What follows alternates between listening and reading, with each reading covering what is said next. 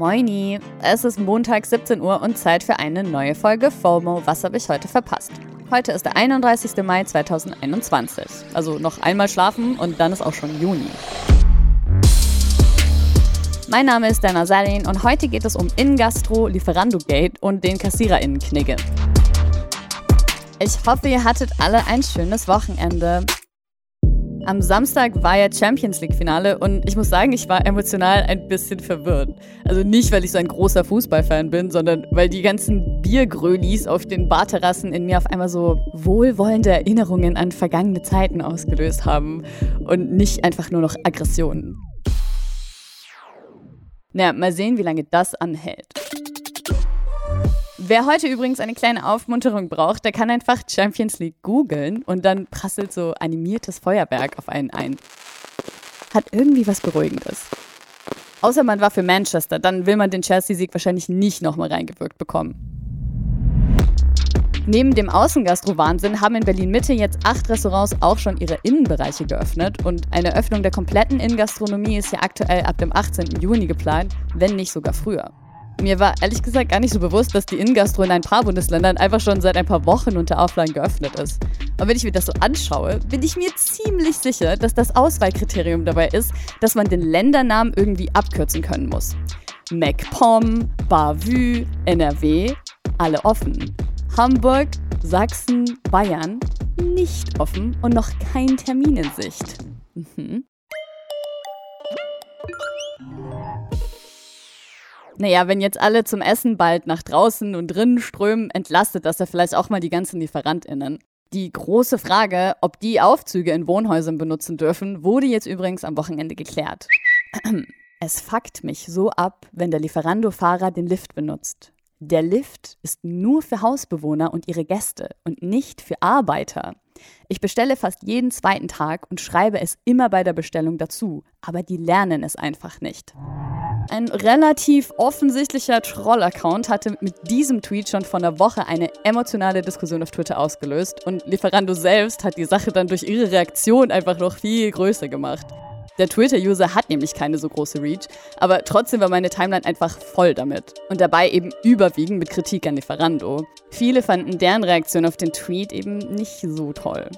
Das war erstmal eine Entschuldigung für die Sache mit dem Fahrstuhl und dann wollten sie sogar noch die Bestellnummer, damit sie den Fall prüfen können. Ne?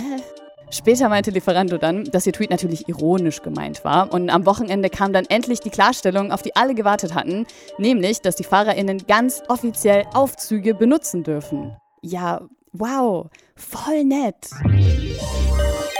In der Folge vom 23. April haben wir übrigens mit einem Lieferanten gesprochen, um eben mal zu hören, wie man ihnen das Leben etwas leichter machen kann. Also gegebenenfalls entgegenkommen, höflich sein, Maske auf, Trinkgeld bar geben oder persönlich darauf hinweisen, dass man es über die App gemacht hat.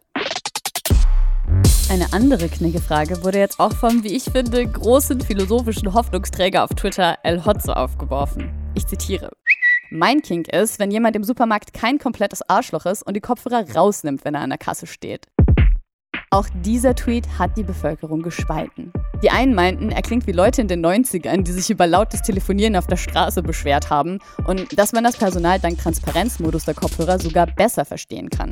Über 3000 Likes zeigen, dass viele andere eher auf Hotzos Seite sind, der außerdem meinte, dass es halt herabwertend wirkt, wenn man für eine kleine Interaktion der Kasse einfach nicht mal die Kopfhörer rausmachen kann. Vor allem, wenn man ja weiß, dass man da gleich steht. Wir sind natürlich unserer journalistischen Pflicht in Erklärung dieser Frage nachgegangen und haben die Ex-Bioladenkassiererin Eva Wittekent dazu befragt. Hey Eva, was sagst du denn zu der ganzen Kopfhörersache an der Kasse? Ich habe es ähm, schon immer ziemlich unhöflich gefunden, wenn Leute ihre Kopfhörer drin gelassen haben. Einfach weil es irgendwie so gar keine Wertschätzung zeigt und man ähm, als Kassiererin in dem Moment ja schon in Kontakt tritt mit den Kunden. Zumindest sagt man ähm, Hallo, man sagt Tschüss und man erbringt sozusagen ja auch äh, in gewissem Maße eine Dienstleistung. Ja, total. Das sollte ja eigentlich selbstverständlich sein. Was sind denn so andere Sachen, die für dich überhaupt nicht gehen?